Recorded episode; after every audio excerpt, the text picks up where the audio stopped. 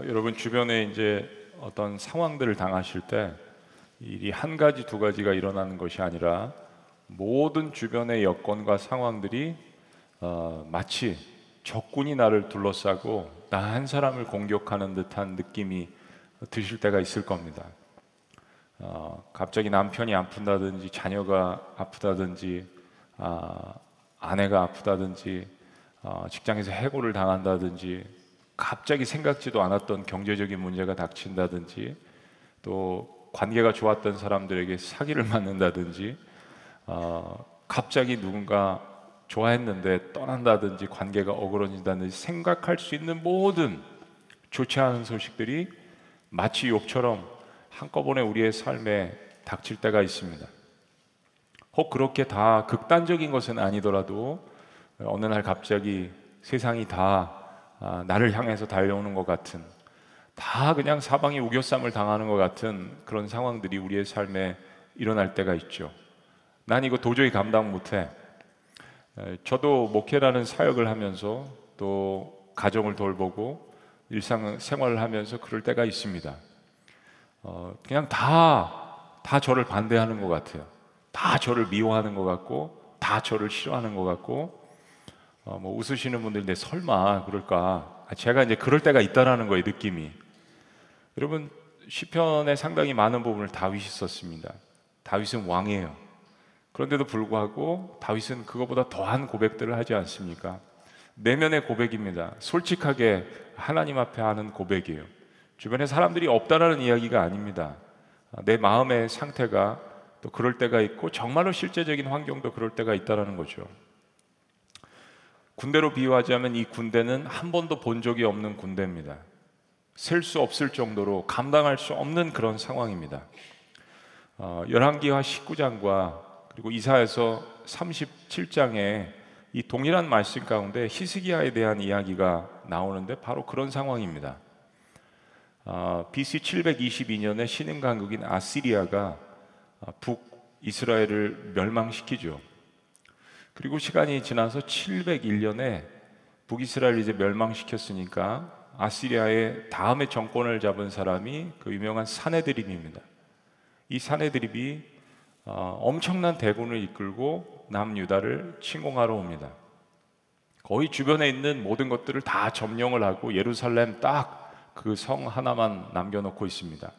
근데 남유다의 왕이 13대 왕이었던 바로 히스기야입니다. 어, 당시에 남유다는 조공을 아시리아에게 바쳐야 하는 거의 속국이었습니다. 그런데 아시리아에게 반기를 드는 어떻게 보면 역사적으로 주변국들과의 정세를 잘못 파악한 그런 상황이었죠. 그런 결과로 어쨌든 벌어졌습니다. 사내들이 화가 나서 어마어마한 대군을 이끌고 어, 남유다를 침공해 왔습니다. 전쟁은 참 비참한 것입니다. 아, 요즘 어, 뭐 저도 다 보는 건 아니지만 어, 세상에서 또 어떤 드라마가 인기가 있는지 또 어떤 뉴스가 인기가 있는지 뭐 이런 것들은 봅니다. 어, 연인이라는 드라마를 아마 여러분들 많이 보시는 것 같은데요. 다른 것보다도 어, 이 연인의 배경이 병자호란, 예, 청나라의 이제 뭐 소위 말하는 오랑캐. 근데 그 드라마 가운데에서 병자호란에 얼마나 우리나라 그 조선 백성들이 착취를 당하고 어려움을 당했는지 굉장히 리얼하게 묘사를 하는 거예요. 잡혀갔던 여인들이 아, 참 그 손가락이 잘리고 뭐 남자들은 발 뒤축이 잘리고 어, 이렇게 보기만 해도 굉장히 아, 마음이 서늘하고 아프고 또 힘들고 그런 장면들이 연출되는 것을 보면서 그래 전쟁은 참 참혹한 것이야라는 그런 생각을 합니다. 비참한 것이죠. 사내들이 동원한 이 군대의 숫자를 성경이 기록합니다. 성경이 참 숫자에 관한 책입니다. 18만 5천이라는 당시로서는 뭐 어마어마한 대군이죠. 셀 수 없을 정도의 어마어마한 무리들이 예루살렘 성을 수십 바퀴 둘러쌀 수 있는 그러한 병력을 데리고 와서 무력 시위를 합니다. 아시리아 제국의 반기를 든 이 남유다의 히스기야 왕과 모든 백성들을 싹 쓸어버릴 그런 기세입니다. 남서쪽으로 쳐들어와서 모든 것을 점령하고 예루살렘 성을 포위하고 이제 쳐들어오려고 합니다. 그야말로 속수무책이죠. 이스라엘의 남유다의 병력 갖고는 어, 도저히 해결이 되지 않습니다. 히스기야 왕이 이사야 선지자에게 이사야에서 고백하는 내용이 있는데 이렇게 이야기합니다. 오늘은 환란과 징계와 굴욕의 날입니다. 아이를 낳으려 하나 낳을 힘이 없는 사모와도 같습니다.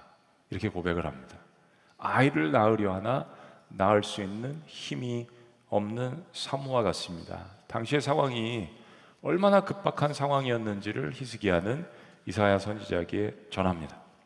자, 제가 이 이야기를 길게 하는 이유는 대부분의 신학자들이 바로 시편 46편의 배경이 되는 그 역사적인 상황이 바로 사내드립이 18만 5천의 대군을 이끌고 남유다를 침공한 상황 가운데서 이 시편 46편 말씀이 탄생을 했다라는 데 있어서 그렇습니다. 우리의 삶이 이와 같은 상황에 처해 있을 때 이것이 역사적인 사건이고 또 군사적인 사건이긴 하지만 우리의 삶에 영적으로 물리적으로 말씀드린 것처럼 또 경제적으로 건강적으로 이러한 사방이 적군에 있어 둘러싸여 있는 것 같은 그러한 느낌을 받을 때 우리는 과연 어떻게 하는가 무엇을 해야 하는가 오늘 시편 말씀을 통하여서 우리에게 하나님께서 주시는 몇 가지의 좋은 교훈이 있습니다. 그 첫째는 환란 가운데 피난처가 되시는 하나님을 의지하라는 것입니다. 환란 가운데 피난처가 되시는 하나님을 의지하라는 것. 도저히 감당할 수 없는 환경에 우리를 둘러쌌을 때 우리의 마음을 사로잡는 것은 두려움입니다.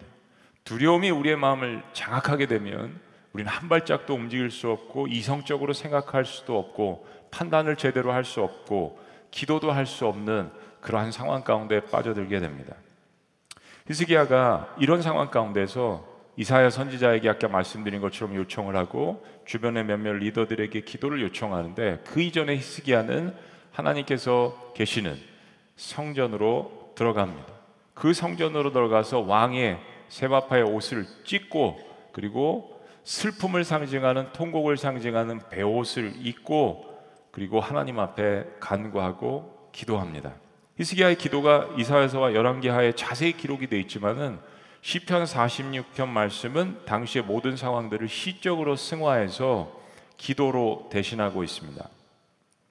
무엇보다 사방에 이런 도저히 감당할 수 없는 우겨쌈을 당하는 아무것도 의지할 수 없을 때 시편 기자는 이렇게 고백을 합니다. 이게 히스기야의 마음이었고 당시에 영적인 이스라엘 리더들의 또 이사의 마음이었을 것이라고 생각이 됩니다. 1절 말씀입니다. 다 같이 한번 몽독하시죠. 시작. 하나님은 우리의 피난처시요 힘이시니 환란 중에 만날 큰 도움이시라. 남유다가 아시아의 침공을 받았을 때 유다의 모든 백성들은 예루살렘 성 안으로 다 들어갔습니다. 고대 전쟁이 일어나면 할 수 있는 만큼 들어가게 할 수 있는 만큼 모든 백성들은 그 요새로 성으로 다 들어갑니다. 그리고 성문을 굳게 잠굽니다. 그것이 그들이 할 수 있는 최선이었습니다. 도저히 승산이 없기 때문에 들판에서 싸울 수 없습니다. 산에서도 싸울 수 없습니다. 다른 모든 성들이 함락당해서 난공불락의 하나의 요새로 불리우는 예루살렘 성으로 다 들어갔습니다. 우리 뭐 연인의 배경이 되는 병자호란 우리는 잘 알고 있습니다. 우리가 살고 있는 근처에 있는 남한산성, 이 남한산성에 어, 당시의 왕과 대부분의 사대 사대부들이 남한산성으로 들어가서 후위를 도모했습니다. 맞서서 싸우려고 하지도 어, 못하는 그런 상황들이었죠. 성은 높은 성벽이 있고 때로는 산을 끼고 있고 또 계곡들이 있는 곳이 있어서 쉽게 군사들이 들어가거나 점령을 할 수 없습니다. 위에서 뜨거운 물을 내린다든지 불화살을 쏜다든지 돌을 던진다든지 하면 밑에 있는 병력들이 쉽게 올라갈 수 없습니다. 이 성을 어, 함락을 하려 한다면 안에 있는 숫자보다 적어도 3배에서 10배 이상은 많아야 그 성의 성이 어느 위치에 있는지에 따라서 성 안에 얼마나 많은 식량이 있느냐에 따라 다르겠지만은 적어도 안에 있는 숫자보다 3배 이상의 병력이 있어야지만 성을 함락할 수 있다라고 군사 전문가들은 이야기합니다. 그런데 그렇게 둘러싸여져 있을 때는 성은 외부와 철저하게 차단이 되어 있는 것이죠. 시간이 지나면서 수, 어, 물이 끊기게 됩니다. 식수 공급이 끊어지게 됩니다. 식량이 떨어지게 됩니다. 무엇보다도 성 안에 갇혀 있는 사람들을 사로잡는 것은 바로 두려움이라고 해요. 우리는 곧 죽을 거야. 그리고 때로 그 안에서 비위생적이기 때문에 전염병이 돌기라도 하면 그 사람들이 갖는 그 두려움은 이미 사기가 떨어져서 그것으로 말미암아서 성이 시간이 지나면서 함락되곤 한다고 합니다. 우리가 그런 상황을 당하게 되면 우리 역시 피할 곳을 찾게 됩니다. 과연 이 상황 가운데서 내가 의지할 것은 무엇인가? 나는 어디 가서 피해야 하나? 고대 많은 사람들은 성으로 들어갔습니다. 아마 인터넷에 고대 요새 성을 찾아보시면 어마무시합니다. 정말 나를 보호해 줄 수 있는 것 같은 그러한 성들을 고대에 지었습니다. 고대 사람들은 전쟁을 일상생활처럼 겪었기 때문에 자신을 보호해 줄 수 있는 그런 성들을 많이 지었습니다. 공을 많이 들였습니다. 정성을 많이 들였습니다. 그런데 결국 전쟁 가운데서 그런 성들은 자주 함락이 되었습니다. 우리가 이렇게 사방이 우겨쌈을 당할 때는 내가 피할 곳을 찾습니다. 나를 보호해 줄 것은 어딘가 본능적으로 나를 가장 잘 보호해 줄 수 있는 곳을 우리는 찾게 되어 있습니다. 시편 기자는 바로 하나님께서 나의 피난처라고 이야기합니다. 내가 피할 내가 가장 큰 어려움 가운데서 내가 만날 큰 도움이라고 고백을 합니다. 이 믿음의 고백은 가장 먼저 마음 가운데 있는 두려움들을 제거하는데 놀라운 능력을 발휘합니다. 자, 2절과 3절 말씀입니다. 그러므로 땅이 변하든지 산이 흔들려 바닷 가운데 빠지든지 참 시적인 표현이죠. 그러나 무시무시합니다.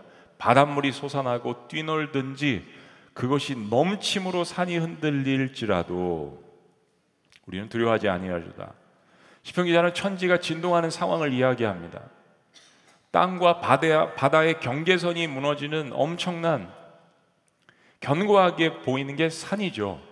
누구도 옮길 수 없을 것 같은 이 산이 진동으로 말미암아 흔들리고 솟아오르는 바닷물이 이 산을 삼키는 어마어마한 대지진에 정말 엄청난 이 사건들을 묘사를 합니다. 그런데 그 가운데서도 두려워하지 않는다라고 이야기합니다. 자, 사랑하는 여러분, 이 시편 말씀이 고백하는 것은 무엇입니까? 지금 이거는 상황입니다. 땅과 육지와 바다의 경계가 허물어질 정도로 엄청난 세상이 요동치는 어마어마한 전쟁, 대지진, 쓰나미, 산불, 기근, 어마어마한 이 세상의 상황들을 표현을 하지만 이것이 없다라는 이야기가 아니라 그러나 내가 두려워하지 않는다라는 고백을 합니다. 그런 상황이 우리의 일상 가운데 일어나지 않는다라는 이야기가 아니고 아니 일어난다라는 것을 고백을 합니다. 어마무시한 일들입니다. 그런데 두려워하지 않는다라고 이야기해요. 왜냐하면 내가 피할 곳이 생겼다라고 이야기합니다. 제가 미국에서 그 살 때는 그 중동부 지역에 많이 살았는데 제가 살았던 지역에 토네이도가 많이 닥쳤습니다. 심한 지역은 한 달에 두세 번 정도씩 경보음이 울리면 어, 여지없이 집 밑에 있는 지하실로 가든지 학교는 다 방공으로 지하로 시멘트 있는 대로 다 들어갑니다. 정말 토네이도가 닥치면 모든 건물들을 튼튼해 보이는 건물들을 삽시간에 다 아, 쓸어가기 때문에 그렇게 할 수밖에 없습니다. 우리는 본능적으로 피할 곳을 찾습니다. 고난과 위기의 상황 가운데 과연 내가 기댈 수 있는 것은 어디인가? 이 어마어마한 세상이 진동하는 가운데 나를 보호해 줄 수 있는 그것은 무엇인가? 시편 기자는 고백합니다. 그것을 찾았습니다. 하나님은 나의 피난처. 이 어마어마한 이 환란의 이 상황 가운데에서 그는 내가 만난 그 순간에 very present 영어 성경은 이야기합니다. very present 지금 딱 이 순간에 나에게 큰 도움이 되시는 그 하나님을 만났다라고 이야기합니다. 왜냐하면 하나님께서는 그 땅과 육지와 모든 천지를 창조하시고 구원을 주시는 하나님이시기 때문입니다. 히스기야와 남유다 엘리더들은 베옷을 입었습니다. 베옷은 슬픔을 상징하는 거죠. 통곡을 상징하는 것입니다. 왕이 베옷을 입었습니다. 그리고 리더들과 함께 통곡하며 기도합니다. 18만 5천의 공격에 맞서 피할 수 있는 것은 요새나 예루살렘 성이 아니라 바로 그들의 하나님이심을 깨달았기 때문입니다. 여러분 삶에서 주는 어려움과 환란과 고난의 때 여러분의 삶의 피난처는 누구이십니까? 누구라고 고백을 하십니까? 여러분 이거는 정말 우리의 믿음의 고백입니다. 늘 말씀드리지만 우리의 고난의 상황 가운데서 내가 붙드는 것이 신앙입니다. 고난과 환란이 닥쳤는데 내가 돈을 붙들면 사실은 그게 내 신앙입니다. 고난과 어려움의 상황 가운데서 관계성을 붙들면 그게 내 하나님입니다. 그런데 히스기야는 왕임에도 불구하고 여러 가지 사실은 성경적으로 이야기했을 때 히스기야는 부족한 면이 많은 사람이었습니다. 그럼에도 불구하고 히스기야의 위대한 점이 보이는 것들이 있죠. 왕으로서 그는 자신의 옷을 찢고 자신의 직위를 내려놓고 베옷을 입고 하나님만이 나의 피난처시라는 것을 모든 백성들 앞에 고백을 하는 것입니다. 그리고 영적인 리더인 이사에게 중보 기도를 부탁합니다. 두 번째, 우리가 적군에 의해서 둘러싸여졌을 때 우리는 과연 무엇을 해야 합니까? 흔들리지 않는 나라를 주시는 하나님을 의지하라는 것입니다. 세상이 요동치고 주변의 모든 것들이 흔들릴 때, 그리고 무엇보다도 그런 것에 의해서 내 마음이 무너지고 두려움과 우울함과 이 모든 것들이 나의 마음을 엄습해서 내 중심이 흔들릴 때, 제대로 사고하지 못하고 제대로 판단하지 못하고 내가 그동안 가졌던 지식과 지혜가 경험이 모든 것이 무용지물이 될 때 우리의 마음을 다시 한번 잡아줄 수 있는 그 무엇인가가 필요합니다. 누군가의 격려 한마디가 필요하겠죠. 누군가의 기도의 중보 기도의 목소리가 필요할 것입니다. 시편 기자는 천지가 요동치는 이 상황에서 하나님을 자신의 피난처로 삼았습니다. 하나님은 나의 피난처시오. 세상은 변하지 않지만 세상은 계속 요동치지만 나는 하나님을 의지할 거야. 왜냐하면 그분이 이 모든 것들을 다스리시는 전능자이신 하나님이기 때문에 근데 이 고백은 이제 기적을 가져오게 됩니다. 세상의 모든 것들이 진동하는 가운데 있지만은 그러나 진동하지 않는 것을 발견하게 됩니다. 4절 말씀. 5절 다 같이 한번 몽독하실까요? 다 같이 시작. 한 시내가 있어 나뉘어 흘러 하나님의 성, 곧 지존하신 이의 성서를 기쁘게 하도다. 하나님이 그 성 중에 계심에 성이 흔들리지 아니할 것이라 새벽에 하나님이 도우시리로다. 천지가 진동하는데도 하나님께서 계신 그 성은 흔들리지 않습니다. 하나님께서 계신 그 성소는 마치 에스겔이 본 환상처럼 풍부한 생명과 풍부한 축복이 넘치는 그것을 상징하는 강물이 흘러 넘칩니다. 이 강물은 사실은 실은 성령님을 상징하는 것이죠. 산을 삼키는 거대한 파도의 그러한 바닷물이 아니라 이 세상을 멸망시키고 우리에게 두려움을 주는 그러한 이 세상에 요동치는 바다, 파도와 바닷, 바닷물이 아니라 성소에서 흘러 넘치는 생명의 강물, 곧 성령의 역사를 바라보게 됩니다. 우리가 두려움으로 사로잡혔을 때 말씀드린 것처럼 이제 중심이 흔들리는 거죠. 마음을 다잡지 못합니다. 어디 마음을 기대야 되는데 내 마음을 사로잡아 다시 중심을 잡을 수 있는 곳을 우리는 찾습니다. 우리는 실은 히스기야처럼 하나님께서 계신 그 성소로 들어가야 합니다. 지성소로 들어가야 합니다. 거기에 우리에게 예수님께서 약속하신 예언하신 우리에게 평안을 주시고 평강을 주시고 우리의 마음의 중심을 잡아 주시는 에스겔이 보았던 그리고 강물이 상징하는 바로 성령님의 역사를 우리가 만나게 되는 것입니다. 이 세상 어떤 것으로도 그 두려움의 마음은 제거되지 않습니다. 살이 떨리고 가슴이 떨리고 잠을 이루지 못하고 뼈가 녹는 것 같은 이런 상황들 가운데서 우리의 심령을 우리의 마음을 중심을 다시 한번 잡아줄 수 있는 놀라운 폭포수와 같은 성령의 역사를 하나님께서 이사야와 히스기야와 백성들에게 부어 주십니다.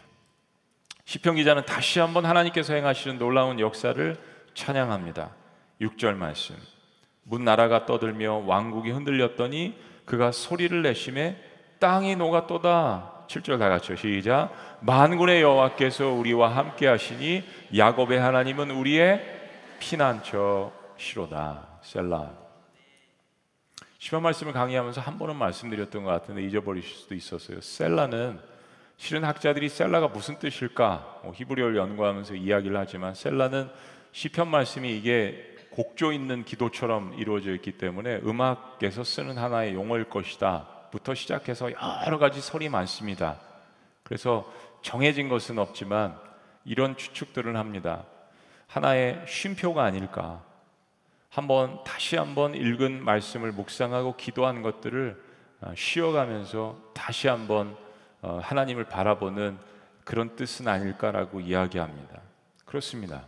만약에 그런 뜻이 셀러라면 우리는 나에게 도움을 주시는 하나님을 다시 한번 바라보고 묵상하는 것이 필요합니다. 세상의 모든, 모든 나라들이 민족들이 흔들리는 이 어마어마한 지축이 흔들리는 이 상황 가운데서 세상이 난리로 전쟁으로 기근으로 소란스럽더라도 하나님께서 소리를 내시면 그 모든 것들이 녹을 정도로 사그러진다라고 고백을 합니다. 이제 하나님을 피난처로 삼는 자들에게 하나님께서 일하시기 시작합니다. 우리가 우리의 마음을 내어드리고 우리의 상황도 하나님께 앞에 내어드리고 하나님만이 나의 피난처시고 하나님만이 모든 상황들을 해결하실 수 있는 세상은 흔들려도 나에게 흔들리지 않는 나라가 있습니다. 세상은 요동치더라도 내가 흔들리지 않을 것은 나에게 중심을 주시고 성령의 역사를 주시고 평강을 주시는 이 모든 것들을 잠잠케 하실 수 있는 하나님이 있습니다. 세상에 흔들리지 않는 나라 그 나라에 제가 속해 있습니다라는 고백을 할 때 하나님께서 일하시기 시작합니다. 마지막 세 번째 우리가 적군에 의해서 둘러싸여졌을 때 우리는 어떻게 합니까?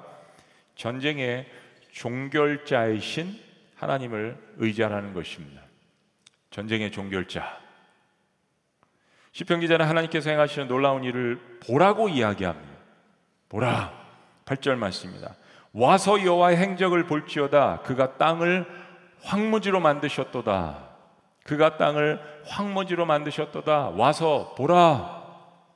우리가 blessing 복음 축제를 하지만 실은 예수님의 제자들이 처음에 이야기했던 것처럼 와서 보라는 것입니다. 주님께서 행하신 일들을 와서 보라는 것입니다.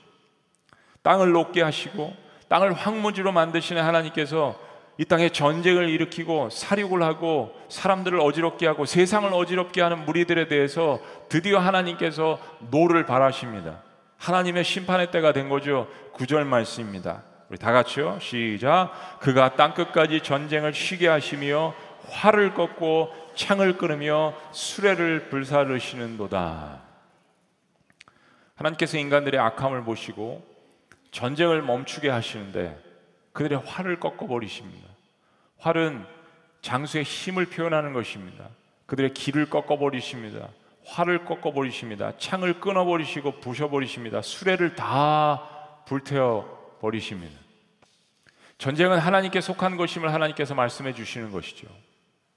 하나님의 백성들이 이 땅 가운데 살아나가면서 우리 지난주에 설교 주제가 세상 나라 사이와 하나님 나라 사이에서의 우리의 고민과 갈등을 빌라도를 통하여서 하나님께서 우리에게 보여주셨는데 하나님 나라에 속한 사람으로서 이 땅에 속한 전쟁들 한복판에 있을 때 우리는 그 전쟁을 어떻게 치료해야 하는가? 어떤 방법으로 다가가야 하는가? 정말로 러시아와 우크라이나 간의 전쟁도 있을 거지만 우리의 삶 가운데서 영적인 전쟁이 있을 것입니다. 사람들과의 관계에 문제가 있을 것입니다. 여러 상황적인 전쟁들이 있을 것입니다. 그 상황들 가운데서 하나님 나라에 속한 사람으로서 세상은 흔들리고 요동치는데 흔들리지 않는 하나님 나라에 속한 사람으로서 이 모든 것들을 주관하시는 나의 피난처라고 하나님께 고백을 하지만 그렇다면 우리는 전쟁에 임하는 그 게임의 법칙대로 전쟁을 하고 있는가? 이거는 우리의 삶의 실질적인 문제입니다.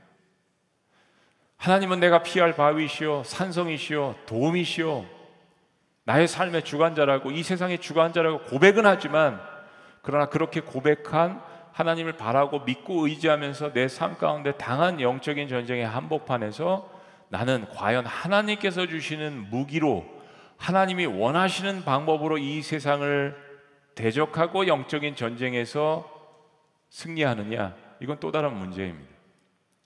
내 삶의 믿음의 고백과 그리고 삶의 실천이 같이 함께 가야 결국 전쟁에서 승리할 수 있는 것이죠.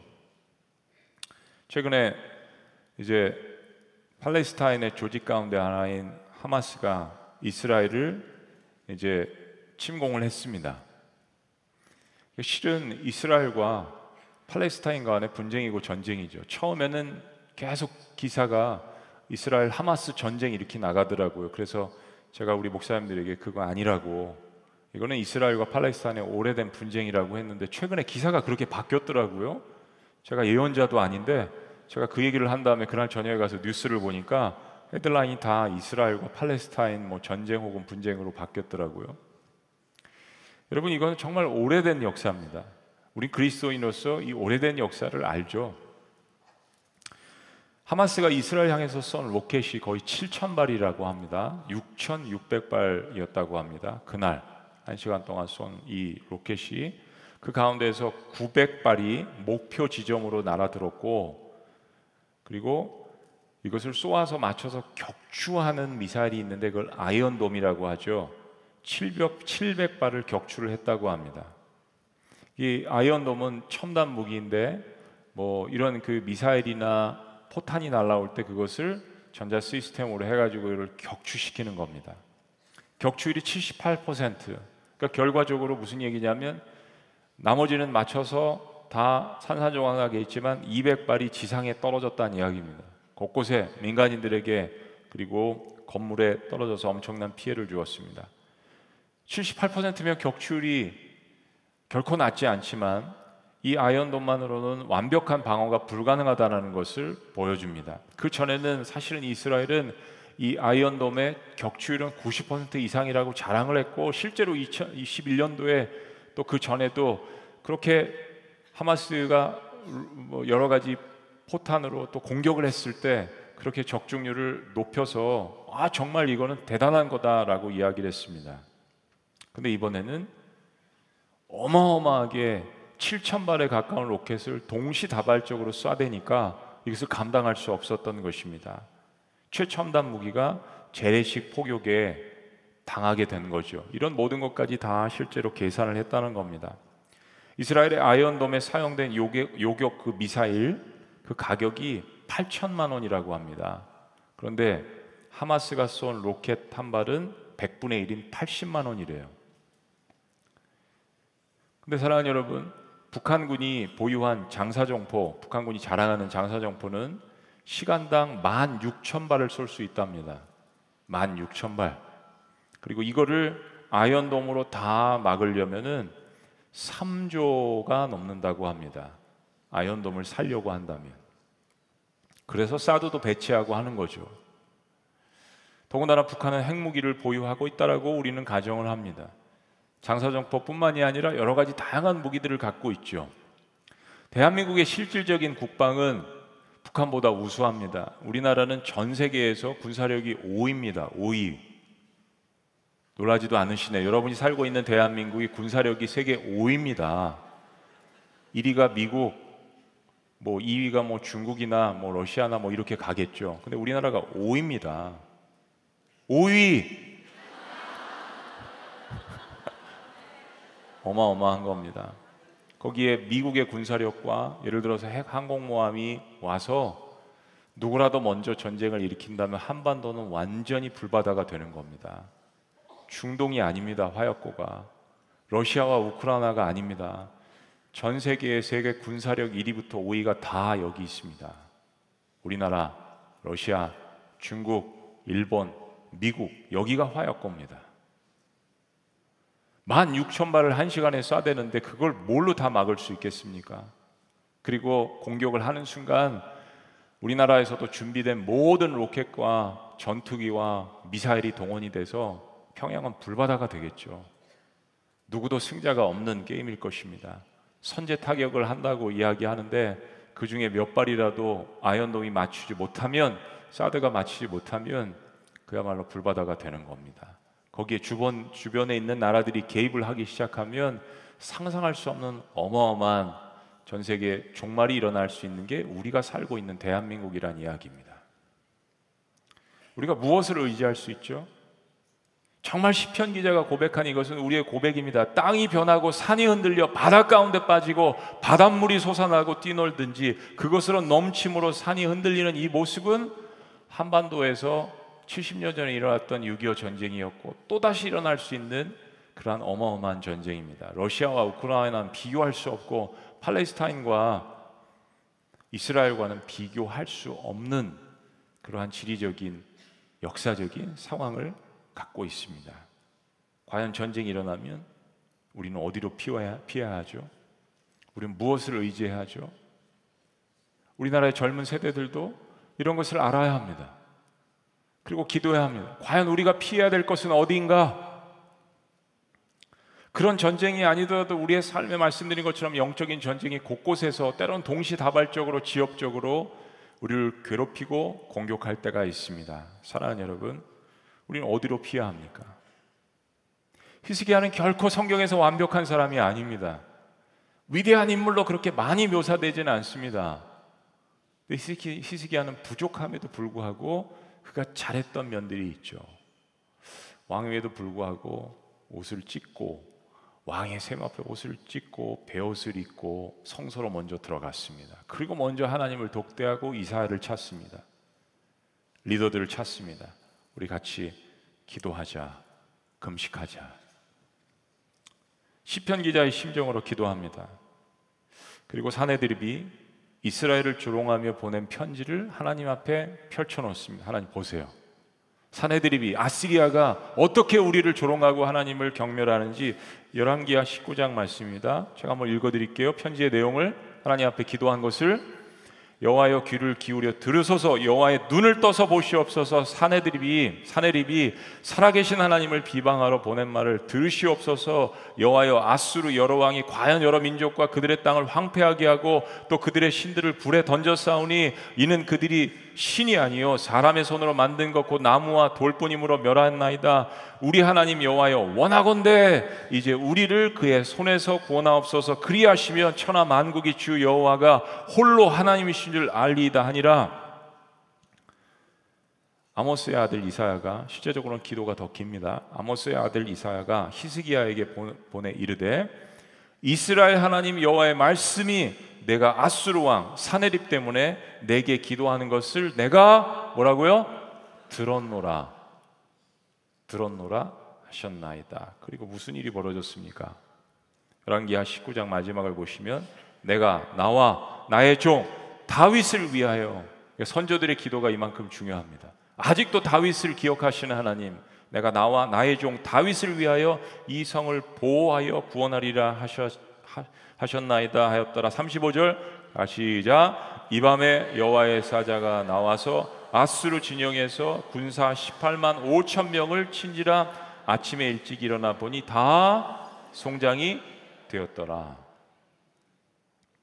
하나님은 전쟁의 종결자이십니다. 악하고 사륙하고 민간인을 그리고 부녀자들을 자녀들을 노약자를 인간 존중을 생각하지 않는 그러한 악행에 대해서 참지 않으십니다. 여러분 1차 세계 대전이 어떻게 종결이 됐나? 2차 세계 대전이 어떻게 종결이 됐나? 일본이 어떻게 전쟁을 멈추게 됐나? 이 말씀과 비교해서 한번 보세요. 적어도 1차 세계 대전은 지금 같은 코로나가 일어났기 때문에 전쟁을 벌였던 각국의 대표들이 1918년에 전쟁을 다 멈춰버렸습니다. 총각칼이 아니라 전염병으로 사람들이 다 죽어나갔기 때문에요. 2차 세계대전이 어떻게 멈추어졌죠? 바로 이런 상황이었습니다. 하나님은 인내하시고 참으시지만 그러나 정말 볼 수 없을 정도로 그런 상황들이 벌어진다면 하나님은 전쟁에 개입하십니다. 사느립이 몰고 온 아시리아 연합군대 18만 5천 명은 하루아침에 다 송장이 되었습니다. 근데 실은 그러한 상황이 아니더라도 모든 인간은 다 송장으로 한 번쯤은 가게 돼 있는 삶의 운명을 갖고 있지 않습니까? 그게 재앙이 아니더라도요. 그게 쓰나미나 대지진이 아니더라도 핵폭탄이 아니더라도 총각한이 아니더라도 모든 인간은 다 죽음을 겪게 되어 있습니다. 조건으로 둘러싸인 이 상황 가운데서 기도할 수밖에 없었던 시편 기자는 이렇게 고백합니다. 이르시기를 너희는 가만히 있어 내가 하나님 됨을 알지어다. 내가 문 나라 중에서 높음을 받으리라 내게 세계 내가 세계 중에서 높음을 받으리라 하시도다. 그 엄청난 고난의 상황 가운데서 하나님께서 선포해 주신 그 말씀을 모든 사람들에게 알립니다.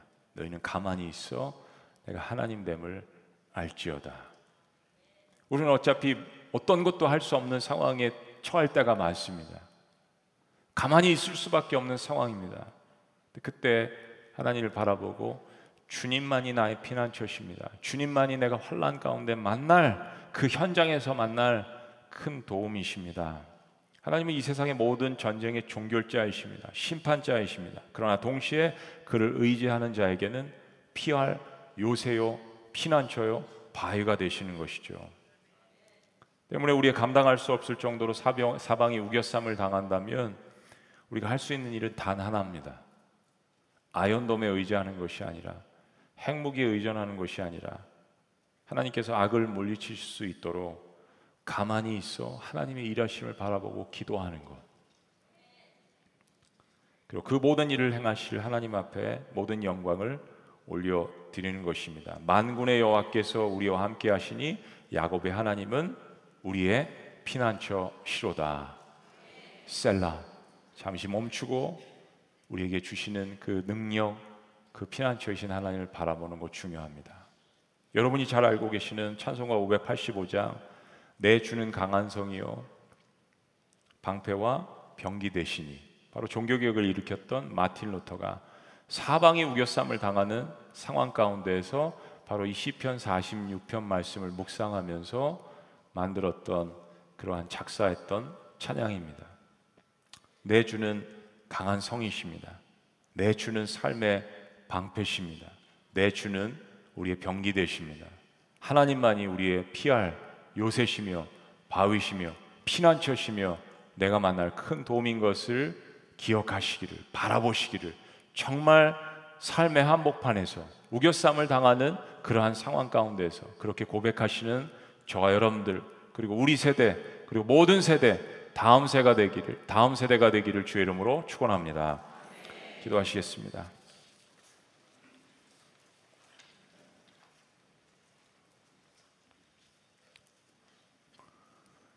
그렇습니다, 여러분. 실질적인 질문입니다. 어디로 피하시겠습니까? 어디를 피난처로 여러분 삼으시겠습니까? 이건 실질적인 우리의 삶의 또 신앙의 고백이 되는 것입니다. 너희는 가만히 있어 하나님 됨을 알지어다. 내가 문 나라 중에서 높음, 높임을 받으리라. 내가 세계 중에서 높임을 받으리라. 만군의 여호와 하나님 우리와 함께 하시고 야곱의 하나님은 저와 우리의 피난처십니다. 내가 내 종 다윗을 기억해서 예루살렘을 다시 한번 구원하리라. 그러나 우리 시대에는 주님께서 하나님의 아들 예수 그리스도를 주셨습니다. 우리가 예수 그리스도의 이름으로 나아갈 때 내가 내 아들을 위해서 너를 구원하리라. 다윗과는 비교할 수 없는 히스기와는 비교할 수 없는 우리에게 주신 그 이름 예수 그리스도의 이름을 주님 우리에게 주신 것 너무나도 감사합니다. 예수 그리스도의 이름으로 성령 안에서 우리에게 피난처 되시는 하나님을 바라보고 나아갈 수 있는 이 시대에 하나님께서 세우신 주의 종들 주의 백성들이 될 수 있도록 인도하여 주시옵소서. 저의 삶 저도 우리의 삶 가운데 일어나는 모든 환란과 고난과 고통과 산이 흔들리고 땅이 흔들리고 바다가 뛰노는 엄습하는 엄청난 대지진과 때로는 전쟁의 소용돌이 속에서도 주님만이 나의 피난처이십니다. 주님만이 내가 피할 곳입니다라는 고백하는 정건과 같은 이러한 신앙의 고백들이 하나님을 기쁘시게 하고 영광 돌리며 모든 전쟁을 종식시키시는 그러한 놀라운 역사들을 경험하는 이 시대가 될 수 있도록 주여 인도하여 주시옵소서. 주님만이 나의 피난처이십니다. 예수님의 이름으로 기도합니다. 아멘. 자리에서 다 같이 일어나십니다. 그런 마음으로 고백하십니다. 나의 피난처 예수 의지해요. 나의 피난처 예수 의지해요.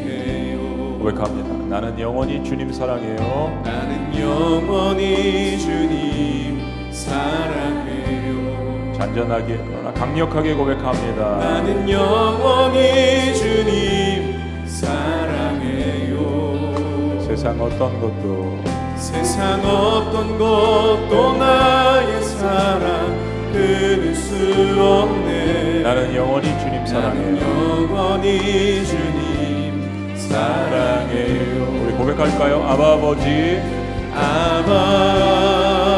아버지 나를 사랑하시니 나의 모든 것. 나의 모든 것 주께 드려요. 아바 아버지. 아바 아버지 내가 여기 있으니 주님 영광 위하여 써주세요 다시 한번 믿음으로 고백합니다. 나의 피난처 예수 의지해요.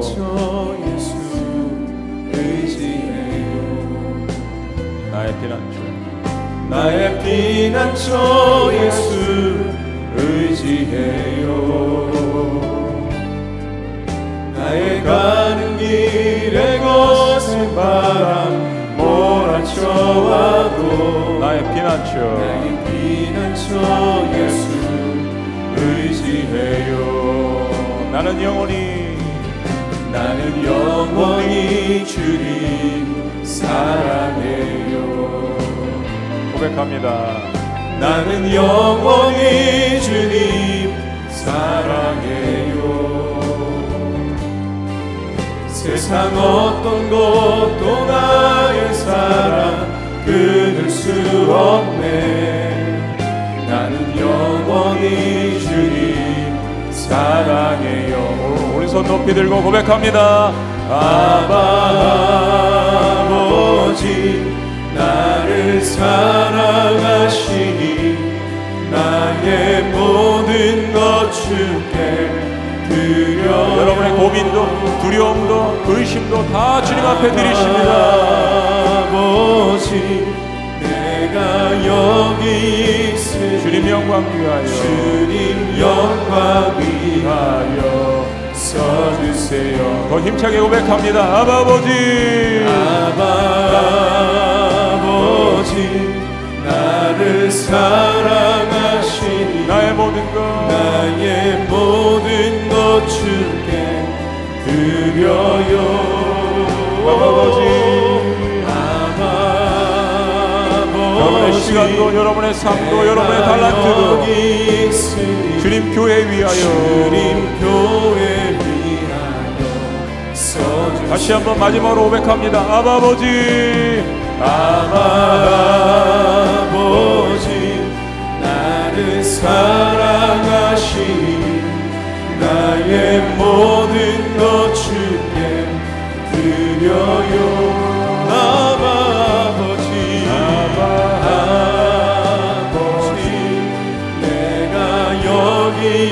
주님 영광 위하여 주님 영광 위하여 써주세요 주님 교회 위하여 써주세요. 주님 교회 위하여 써주세요 아멘. 여러분 두 손을 가슴에 대셨으면 좋겠습니다.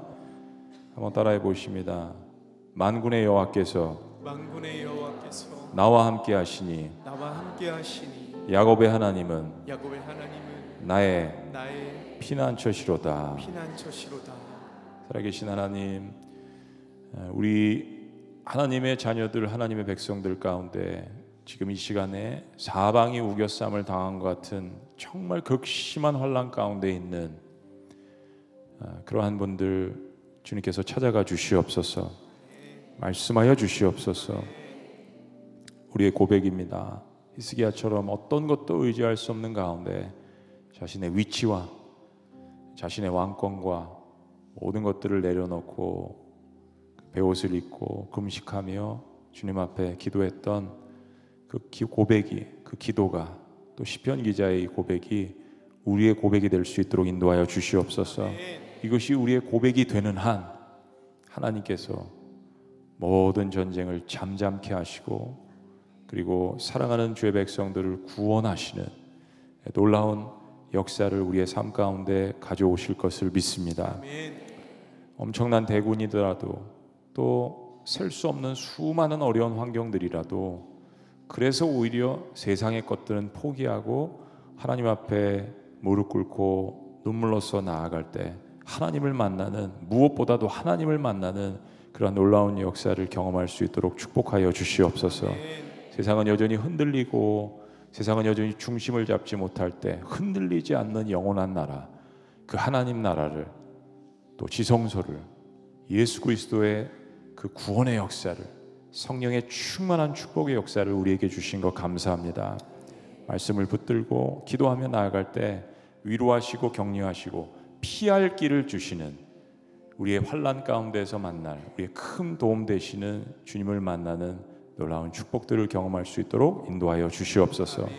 이제는 우리 주 예수 그리스도의 은혜와 하나님 아버지의 극진하신 사랑과 성령님의 감화교통 역사하심이 그렇습니다. 주님, 주님만이 나의 고통과 환란 가운데 피난처이십니다. 라는 고백을 통하여서 하나님만이 부어 주시는 놀라운 치료와 회복과 구원의 역사를 경험하는 하나님의 백성들 그런 삶 사역을 살기 원하는 놀라운 주님의 종들 가운데 지금부터 영원토록 함께 하시기를 간절히 축원합니다. 아멘.